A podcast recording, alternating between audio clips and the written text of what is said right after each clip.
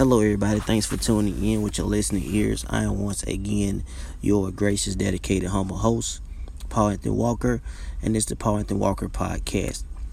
Now, the topic for discussion for today is movie reboots.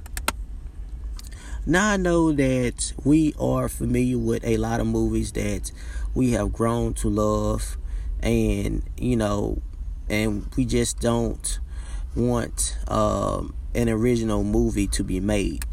And my thing is, when it comes to Hollywood, when it comes to remaking these movies, that we as movie watchers, that we don't want to see the same old story that's replayed in our minds, in our hearts. We like to keep those old movies as memories, as archives that we can put in our movie library and watch and just relive our the times that whatever we was doing, that we can always sit back and say, oh, I remember this movie when I was in school. I remember this movie when I was going through something.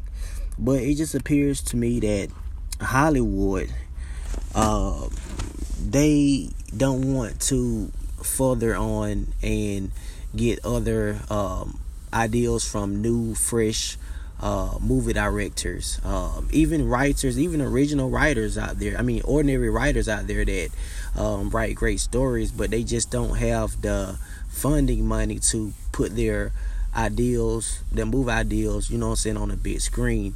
And, you know, it just really baffles me with Hollywood, with these reboots or remakes or whatever you want to call it, that, you know, that they try to limit the ideals of fresh minds, you know what I'm saying, fresh movie directors out there, young movie directors out there, that they don't want to give them a chance to put their ideals on the big screen. Maybe because that it will basically blow their minds, you know what I'm saying, their whole clique, their whole cycle, how they always had things, you know what I'm saying, the way that they feel like it should always be, instead of a new generation, you know what I'm saying, a new breed of different type of movies out there, you know what I'm saying. But to the ones out there that know where I'm coming from when I'm talking about these reboots or remakes or whatever like that, you know, it just sucks. It's nothing will ever compare to an original, that first movie.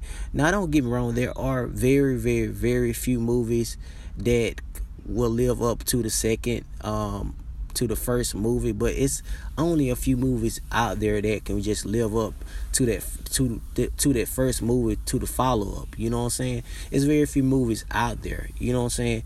But we need to come together and you know, tell Hollywood, like, hey man, this enough is enough. We are tired of these freaking reboots of movies, you know what I'm saying. Now, I think they got the Pet Cemetery movie, you know what I'm saying, the horror movie out. I haven't seen it, and probably not going to see it, and they got that coming out, or I think it's already out.